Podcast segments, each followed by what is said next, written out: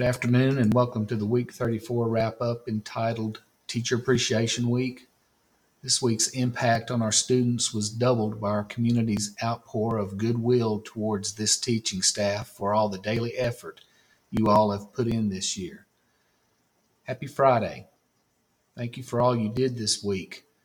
In case you missed it in our district updates done by Miss Albin's journalism s- students, there's a message for teachers, a message for Teacher Appreciation Week. There's a link to it in the text.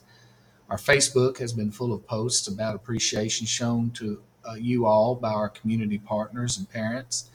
It's been a really good week of appreciation, reflection, and planning to bring us to the final week, the final full week uh, next year, the final full week of school next week, pardon me, along with the anticipation of summer and a new school year full of accomplishments. Speaking of accomplishments, our district goals continue to track well. The gap in discipline referrals is widening again, but the end of school is always a challenge, so keep your expectations high and your students busy.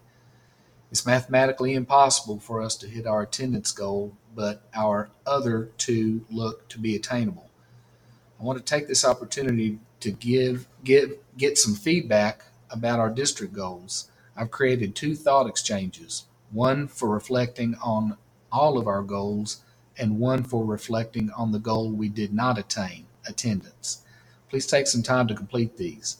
This will help us this summer as we plan for next year. These will close on Tuesday, May 23rd, and the results will be shared on Wednesday, the 24th. Investing in a, investing the appreciation.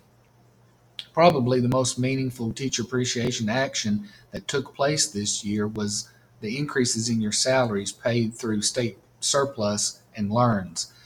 Our leaders are better at recognizing the need for good teachers in every classroom and every school, and they have taken action. Now is the time to not just improve your standard of living, but also prepare for your future. In this article from Inc.com, there's a link to it in the text by L. Kaplan. She highlights the wisdom of Warren Buffett's 20 slot rule. This rule, quote, improves your ultimate financial welfare by giving you a ticket with only 20 slots in it so you so that you had 20 punches representing all of the investments that you got to make in a lifetime. And once you punched through the card, you couldn't make any more investments at all. Under those rules, you'd really think carefully about what you did before you'd be forced to load up on what you'd really thought about. So you'd better do so much better. Now, it's good end of quote. Now, now it is good for our local economy for everyone to upgrade their housing and their vehicles and even to purchase boats or ATVs. But the point of this article is that some investment should be in savings. In the past, many young teachers did not have the ability to save, but with these new salaries, you will. Be looking for an email blast from American Fidelity. They will be giving you an opportunity to have in depth discussions this summer about investments and savings beyond teacher retirement, and I encourage you to take advantage of the opportunity. Feed a Bearcat. At the end of the year, we always have meal accounts that are in the negative, and thank goodness for those who donate or work for our Feed a Bearcat account. This year, however, the funds in Feed a Bearcat do not quite reach the full debt. This is not a solicitation for donations. We have another plan, but when the Feed a Bearcat fundraisers are presented, please take notice.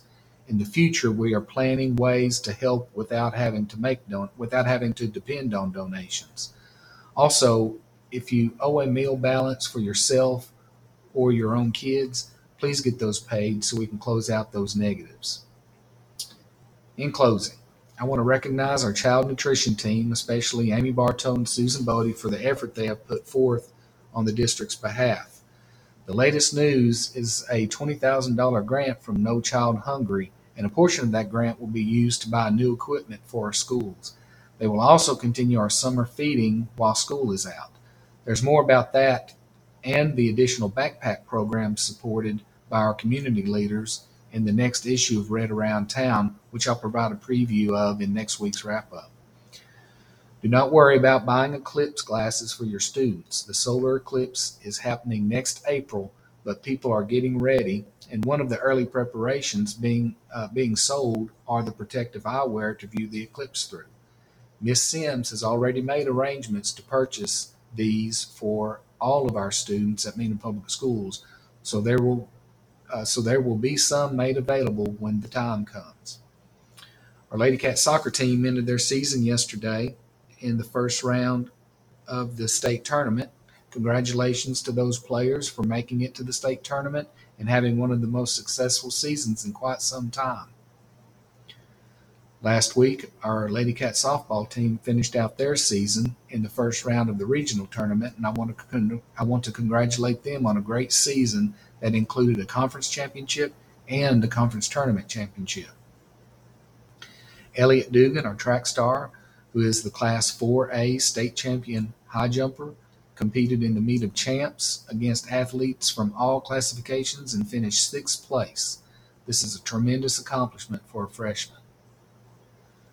The Mena FFA Alumni Second Annual Dinner and Auction is tomorrow at the Dallas Avenue Baptist Church Multipurpose Building starting at 5 p.m.